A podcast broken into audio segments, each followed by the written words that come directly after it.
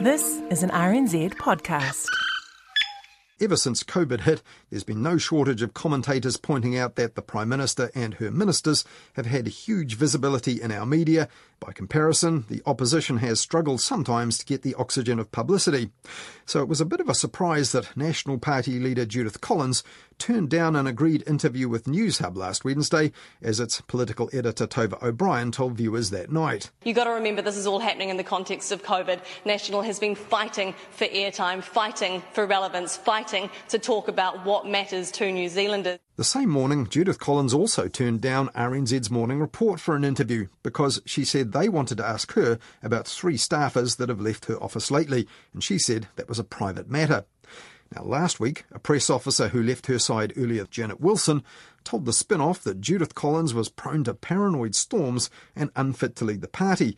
And in her stuff column, Janet Wilson said she was trying to save the National Party, which she said now needs to provide the best ideas for real problems that communities face in this country in these complicated times. And on the Herald's new politics podcast on the tiles this week, Political reporter Thomas Coughlan said some national MPs have been coming up with some of those. It gets quite emotional too when you have weeks when the opposition actually does do a good job, sticks to the message, actually raises, like, floats some quite good issues.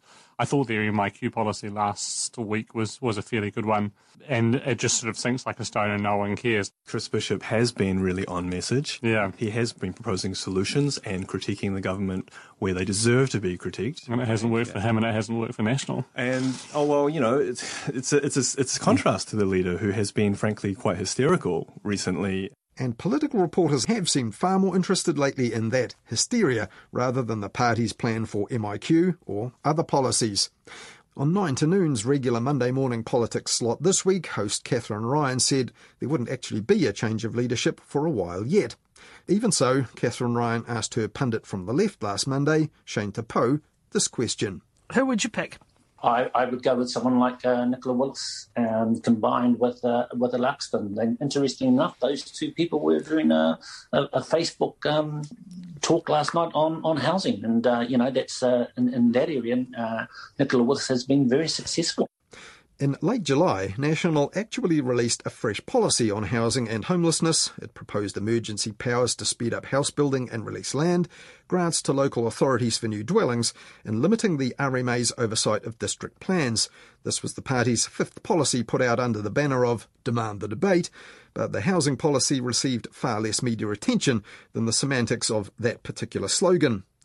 In their Facebook Live session on housing last Sunday night, Nicola Willis floated things like rent to buy schemes modelled on overseas ones and community housing organisations to build and buy more homes. And there's some real innovation in terms of pe- allowing people to pay rent that then goes towards a purchase, in terms of sharing ownership between them and another agency or even the government, long term leases of land in which first home buyers buy a property over time, progressively pay back the lease. Interesting ideas, but none of them were mentioned anywhere in the media either, even in the week that fresh stats showed median house prices up by 25% nationwide in the past 12 months. This week, National Party's Shadow Treasurer Andrew Bayly also put out a six point plan for supporting COVID hit businesses in the week that the government was criticised for its amended assistance package. So when National Business Review political editor Brent Edwards spoke to Andrew Bayly about all that last Monday in a video chat, Andrew Bayly was grateful, but disappointed that there seemed to be so little space for stories about it, alongside all the ones about the pressure on his party leader it is incredibly difficult to get the message out, and you really have to fight for media space to get it out. But that's our job to do it, and we will persevere with it. Um, look, there's clearly been a whole lot of media um, speculation around Judith Collins. I think it's pretty unhealthy why the media.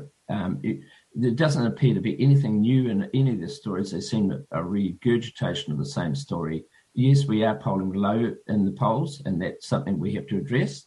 Um, and we need to come out with good policies. Here, I put out a six point plan. I struggled to get it out actually in the media.